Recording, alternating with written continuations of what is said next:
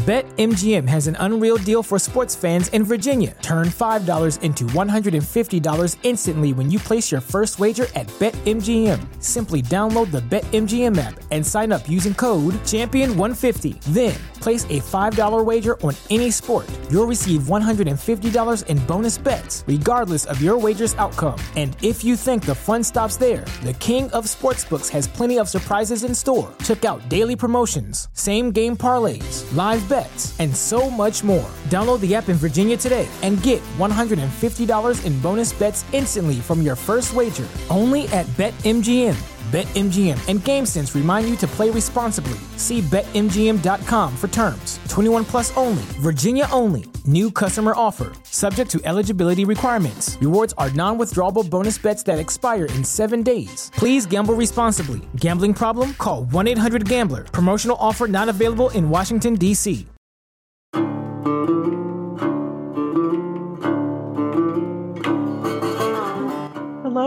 welcome to A Million Other Choices. I am, as always, your host, Kim.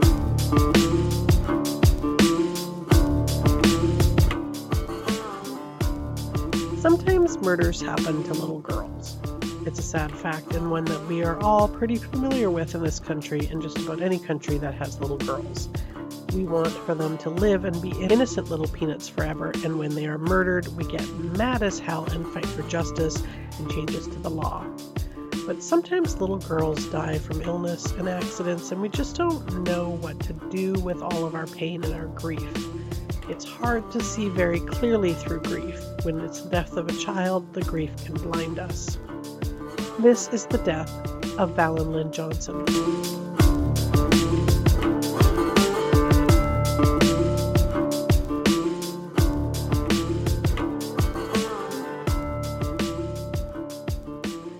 But before we talk about little Valin, we have to go back to the shores of Lake Superior in the Batchewana First Nation of the Ojibways, a First Nation band in northern Ontario and home to Lorena Hill. Lorena was a single mom to three young boys and struggled to make ends meet, but always managed to provide food and shelter and love to her family. They moved around a bit from job to job for Lorena and finally settled in Sault Ste. Marie, which rests on the banks of the St. Mary's River west of Sudbury. And if you draw a line across the top of Wisconsin in an east direction, you will see Sault Ste. Marie, population about 74,000 people. Her oldest son, Paul, known in the family as Polly, and middle son, William, who went by Bill. Now, Bill was very tall for his age and had a stutter and prone to being bullied, so Paul was particularly watchful and protective of him. In the family, Bill was known as a gentle giant standing six foot five and weighing in about 250 pounds, but very soft spoken. Bill was also partially deaf due to an illness as a baby that led to swelling in the brain. But despite Bill's gentle and soft spoken nature, both Paul and Bill grew to have a few run ins with the law. Paul got involved in drugs and sold them, and at 18, Bill was convicted of armed robbery and served a 15 month sentence for that. After his release, he moved in with his brother Paul, who was by this time living with his common law wife Kim and their three children Jean, who was about five, Valin, who was four, and little John, who was three. And this was around April of 1993, and Bill at the time was 22. And things went pretty swimmingly, other than Kim and Paul's relationship was a bit stormy. But Bill took to the kids and enjoyed hanging out with the family, and was often called on to babysit, which was something he never turned down an opportunity to do because he enjoyed spending time with the little ones and their energy and excitement over the simple things in life, and the fact that kids never judge you for your past, your appearance, or if you are super tall and partially deaf. Little four year old Valin was particularly taken with her Uncle Bill and would seek out his attention and giggle at his jokes. She was a lively little raven haired lady, and unfortunately, because she was only four, other than telling you uh, about her little button nose and cheeky smile, there isn't a lot more than I can say about her. On Saturday, June 27, 1993, Paul and Kim were in a baseball tournament, and so that afternoon Paul played in a game and then Kim took the kids to a nearby park for a while, and the plan was that Bill would later babysit the kids so that both Kim and Paul could play in one of the evening games. So that night, just after dinner, Kim gave the kids baths before she left, and Bill sat down on the couch with the three kids and watched some cartoons and TV with them. At 7:30 he noticed that Valin had already fallen asleep, so he gave her a little poke and told her to go up to her room and get to bed, which she did. Half an hour later, at eight, he carried three year old John up to his room and past Valin's bedroom, where he saw that she was sleeping on her side with her back to him in her own bed.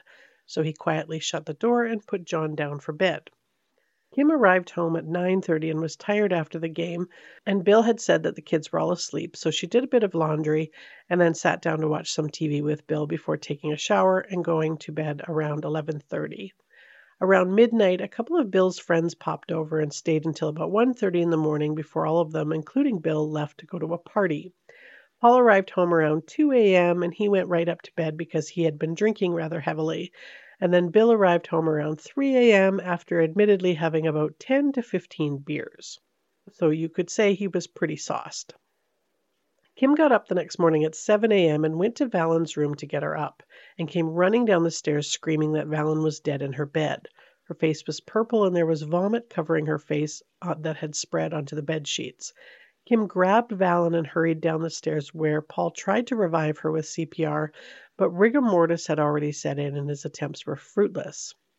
Kim, Paul, and Bill were shocked, distraught, and horrified that their little angel had died in the night alone because they surmised that she must have choked on her own vomit. Valin had been running a low grade fever for a few days, and Bill did say that she was tired and fell asleep early, but they couldn't have known that she was that sick. Paramedics were called and she was rushed to the Sault Ste. Marie Hospital, but it was clearly too late and Valin was deceased.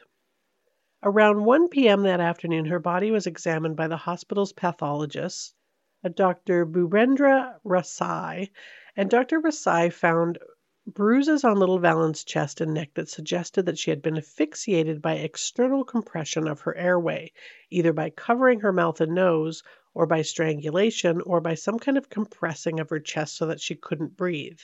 And worse, there were bruises on her vagina, and the tissue around her anus was stretched, leading him to believe that she had been sexually assaulted prior to her death and that the abuse that she had been suffering had been chronic. He put her time of death between 8 and 10 p.m. the previous night. His opinion was that Valin had been subjected to repeated sexual assaults over a period of time but there wasn't any evidence of very recent sexual abuse as in the night that she had died. Dr. Rasa called in one of his colleagues, Dr. Patricia Zer, who was a pediatric gynecologist and an expert in child sexual abuse, and she agreed, describing it as the worst case of anal penetration that she had seen. So, with that, he let detectives know that he suspected that Valin had died as a result of a homicide.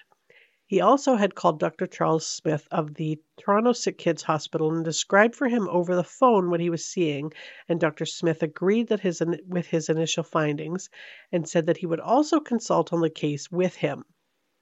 In 1992, the Ontario Coroner's Office had created a pediatric forensic pathology unit at the Hospital for Sick Children, and Smith was the appointed director.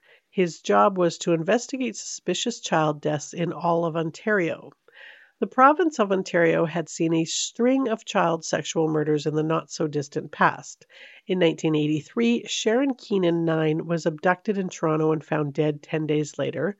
The next year, nine year old Christine Jessop was also abducted from her home in Queensville and sexually assaulted and murdered.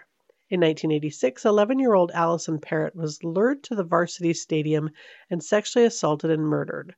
Andrea Aikenson, age six, was abducted from her Toronto apartment and sexually assaulted and murdered and stuffed into the storage tank in her building.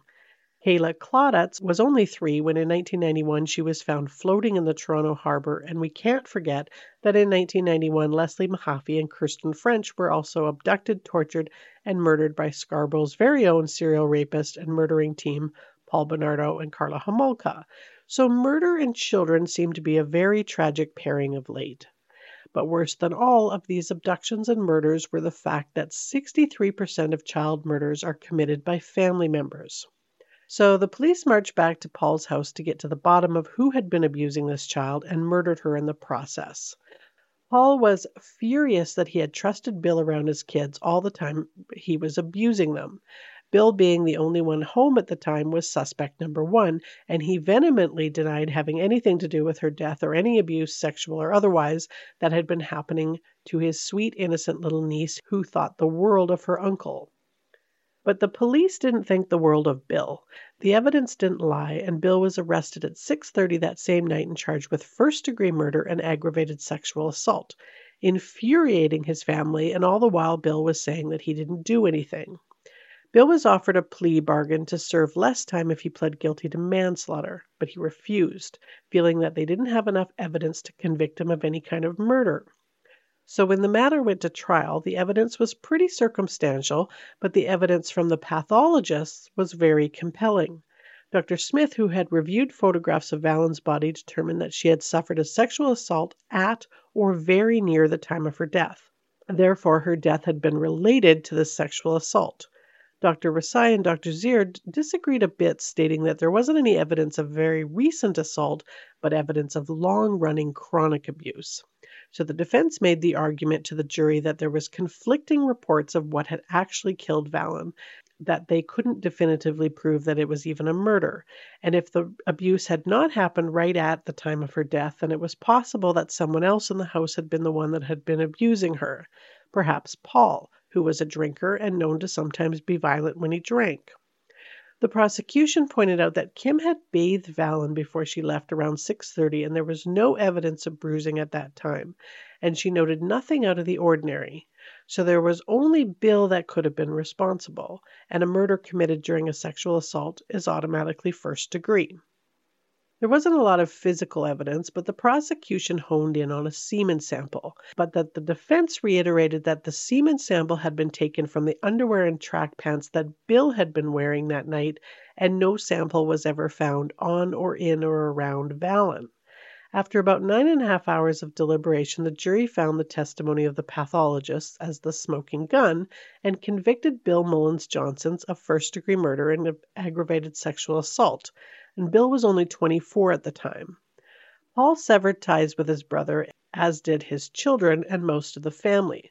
Lorena was the only one that would make the nine hour drive from her house in Sault Ste. Marie to the Joyceville Institution, just outside of Kingston, to visit him, believing in his innocence. Kim was furious with Lorena, believing she had chosen her son over her grandchildren, and the family was completely torn apart. Child killers don't do very well in prison, so he was a marked man and attempted suicide on a number of occasions. He spent some time in solitary confinement in order to protect him from other inmates, and then moved to Warkworth, north of Edmonton, where sex offenders are housed. He appealed to the Ontario Court of Appeal, but was that was dismissed in 1996. However, one judge did state that he would have ordered a new trial because of the lack of physical evidence tying him to the crime, and that only one of the pathologists, Dr. Smith, had seen evidence of very recent anal penetration, where the other two hadn't. And it went to the Supreme Court of Canada, but that appeal was dismissed unanimously in 1998. So, in a last ditch effort for freedom, he started writing letters to Innocence Canada. Bill didn't really hear anything back from them, but James Lockyer, who's a lawyer for the Innocence Canada, wrote to the Crown Law Office to obtain the tissue samples from Valin's autopsy that they be made available so that he could contact their forensic pathologist, Dr. Bernard Knight. The tissue samples were ordered to be released to them, and Dr. Rasaud notified them that he had sent the samples over to Dr. Charles Smith's office. Dr. Smith had not returned them, so they went to him, and he said that he couldn't find them. He didn't have them, he was looking for them, and other blah blah blah, and basically held everything up for a good year before Dr. Pollanen Pollanen was appointed chief forensic pathologist for Ontario, and finally he was able to get his hands on the tissue slide samples. It didn't take Dr. Pollanen very long to figure out that Dr. Smith's findings were completely inaccurate to the point of almost being criminal. It was now 2002, and Bill had spent about a decade in prison as a sex offender and child killer by this time, and both Dr. Pollanen and Dr. Knight had determined that there was no evidence whatsoever that Valin had been sexually assaulted at all, let alone murdered, and her death had been due to natural causes. But what about the bruises? Those were the result of normal processes following death or were caused by procedures connected to the post mortem investigation. And the stretching of the anus was due to the natural occurrence of muscle deterioration after death. Dr. Smith was reprimanded for his shoddy work by the Ontario College of Physicians and Surgeons, but continued to do autopsies. Innocence Canada filed an application for a review of Bill's conviction based on the shoddy expert testimony and the fact that no crime had been committed. On September 7, 2005, Bill was released on bail and into his mother Lorena's waiting arms. She had never believed Bill was capable of sexually abusing a child or anyone, and certainly not of murder. On July 6, 2007, the Federal Minister of Justice granted the application and sent the case back to the Ontario Court of Appeal.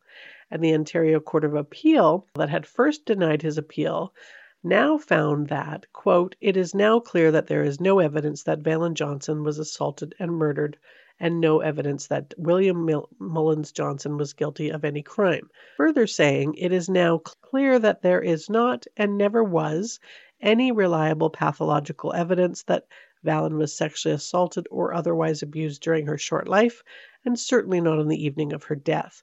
It is also now clear that there is no evidence to support a finding of homicidal asphyxia, the cause of death proffered at trial. While the cause of Valin Johnson's death remains undetermined, there is no evidence to suggest that it was a result of any crime. That Mr. Mullins Johnson was arrested, convicted of first degree murder, and spent 12 years in prison because of flawed pathology evidence is a terrible miscarriage of justice. The fresh evidence shows that the appellate's conviction was the result of a rush to judgment based on flawed scientific opinion. With the entering of an acquittal, the appellate's legal innocence has been reestablished. Um, and there's actually not in Canadian law two different kinds of acquittals. Like you can't on one hand be have the crown having failed to prove its case beyond a reasonable doubt that kind of acquittal and then those that are accused have later been shown to be factually innocent so they said, quote, It is profoundly regrettable that as a result of what has been shown to be flawed pathological evidence, Mr. Mullins Johnson was wrongfully convicted and has spent such a very long time in jail. We can only hope that these words, these reasons for judgment, and the deep apology expressed by Ms. Fairburn on behalf of the Ministry of the Attorney General will provide solace to Mr. Mullins Johnson, to his mother, and to everyone who has been so terribly injured by these events. So his conviction was overturned and he was acquitted on October 15, 2007. And on October 20th, 2010, Chris Bentley, who's the Attorney General of Ontario, awarded him $4.25 million in compensation for his wrongful conviction with an apology, saying, On behalf of the Government of Ontario, I offer my deepest and most sincere apologies to Mullins Johnson and his family for the miscarriage of justice that occurred and the pain that they had to endure. Mullins Johnson has been working hard to rebuild his life, and we wish him well as he continues that process. By 2005, Innocence Canada was wary of any of Dr. Charles Smith's cases that he had testified for the Crown on and wrote to the Chief Coroner for Ontario asking for an inquiry into his work. A review of 44 of Dr. Smith's autopsies was ordered, 13 of which had led to convictions, and there were issues found in 20 of them. Uh, I will go through a few of the major ones near the end of this episode. Basically, the review discovered that Dr. Smith didn't have any training in forensic pathology and was a pediatric pathologist and made a terrible expert witness because he was arrogant and provided unbalanced or emotive testimony, which tended to invite inappropriate and adverse conclusions he had openly said that he, quote, had a thing against people who hurt children, and um, other people had said of him that he was on a crusade and acted more like a prosecutor than a pathologist. He resigned from the Sick Children's Hospital in July of 2005 and moved to the Saskatoon Hospital in Saskatchewan. However, he failed to mention to his new employers that he was under investigation for misconduct in Ontario. So in December 2005, he was dismissed. And on February 1st, 2011, he was stripped of his license during a hearing by the College of Physicians and Surgeons of Ontario, who examined him, calling his conduct disgraceful. Uh, Bill moved to Toronto after his release. Valin's siblings still believe that he was a murderer and they don't speak to him, although that might have changed since 2013 when they were last interviewed. Paul accepts that Bill is innocent, but he just doesn't know how to process everything. Being told your brother is a monster by so called experts, only to later be told that Valin died of natural causes, is a bitter pill to swallow, I would imagine, and could mess with your emotions and trust issues. Bill had a girlfriend for a while, but he developed a bit of a drug problem, dealing with freedom after 12 years, suspicion hanging over him, being forced on him to be a spokesperson for the wrongfully convicted. It was just really too much for him to handle. Um, I believe he is sober now, though. In 2012, Innocence Canada presented Lorena with an award in recognition of her courage, dedication, and sacrifice helping Bill to clear his name. She, however, died in 2020. In October of 2018, both David Milgaard and Bill spoke to the University of Guelph, and Bill told a packed crowd the system needs to change, and one of the most effective ways to educate the next generation coming up. It's just too easy for everyone, not just the lawyers, the jury, to fall into this idea just because someone's been charged, they must be guilty. Now, being wrongfully convicted for a crime that I didn't commit is on my personal list of things to be neurotic about. So I'm going to share some stats with you about it here in Canada. More than one third of wrongful convictions involve crimes that never occurred, while 18% were the result of guilty pleas. Women accounted for 40% of guilty plea wrongful convictions, while racialized, primarily Indigenous, defendants accounted for nearly half, and 14% involved those with mental health or cognitive challenges. Now, given the low probability of a successful appeal, the only hope that these individuals have is to seek the aid of organizations like Innocence Canada. Now, there is hope. There's a Bill C 40 that's hoping to pass. It's the Miscarriage of Justice Review Commission Act, and it will create an independent commission to review appeals for wrongful convictions so that applicants don't have to submit their applications directly into the system that put them away. However, as of the time that I'm writing this episode, it doesn't appear to have passed. Now, for some of the other convictions that Dr. Charles Smith was involved in, Maureen Laidley was charged with killing her boyfriend's three year old son, Tyrell Salmon, in 1998.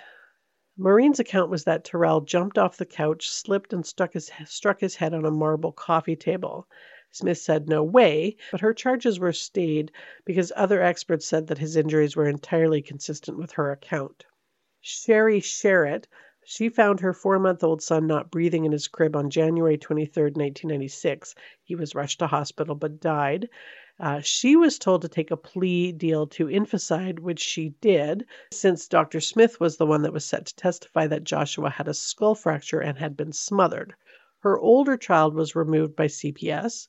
He was later ex- exhumed and found no such evidence. He had confused the normal gap in the baby's skull plate, that soft spot, for a fracture.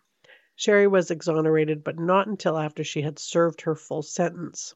Brenda Waudby, she was charged with beating her two year old daughter Jenna to death on January 22, 1997, on the basis of Smith's professional opinion as to what time the injuries were inflicted.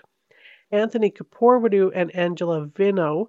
Anthony and Angela were both charged in 1997 with murdering their infant daughter. Uh, so Smith took more than seven months to prepare his initial autopsy report, and the charges were ultimately thrown out by a judge for violating the constitutional right to a timely trial. Louise Reynolds, she was a 28 year old single mother living in Kingston, Ontario, charged with second degree murder for having killed her seven year old daughter Sharon in 1997 by stabbing her more than 80 times with a pair of scissors.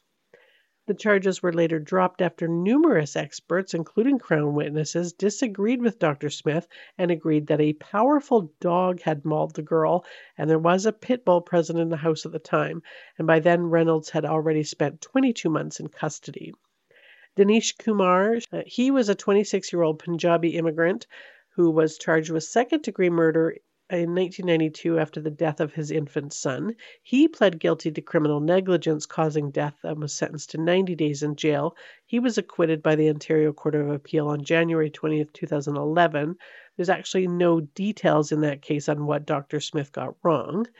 Tammy Marquardt was convicted in Ontario in 1995 for killing her two year old son who had epilepsy. Her conviction was based on testimony from Dr. Smith that said that the boy had been strangled and smothered.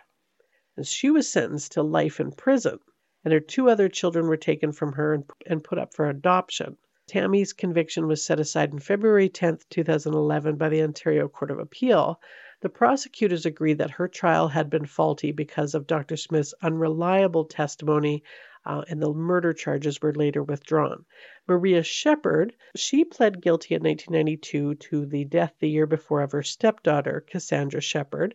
She was sentenced to two years less a day for manslaughter. And the Ontario Court of Appeal allowed her to appeal that initial conviction.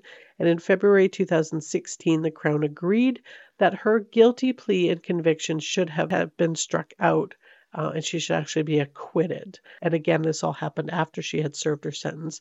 And again, I'm not sure what exactly Dr. Sh- uh, Dr. Smith had gotten wrong in that case.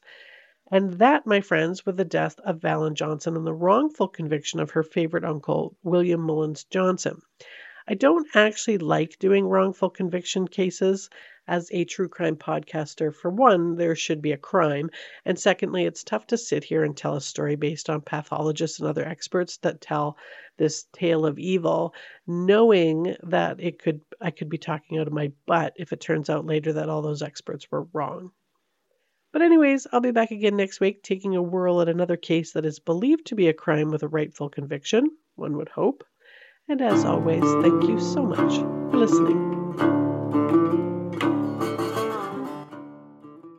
What's so special about Hero Bread's soft, fluffy, and delicious breads, buns, and tortillas? Hero Bread serves up 0 to 1 grams of net carbs, 5 to 11 grams of protein, and high fiber in every delicious serving. Made with natural ingredients, Hero Bread supports gut health, promotes weight management, and helps maintain blood sugar. Hero also drops other limited edition ultra low net carb goodies like rich, flaky croissants and buttery brioche slider rolls. Head to hero.co to shop today. Everybody in your crew identifies as either Big Mac Burger, McNuggets, or McCrispy Sandwich. But you're the filet fish Sandwich all day. That crispy fish, that savory tartar sauce, that melty cheese, that pillowy bun. Yeah, you get it. Every time. And if you love the filet of fish, right now you can catch two of the classics you love for just $6. Limited time only. Price and participation may vary. Cannot be combined with any other offer. Single item at regular price. Ba da ba ba ba.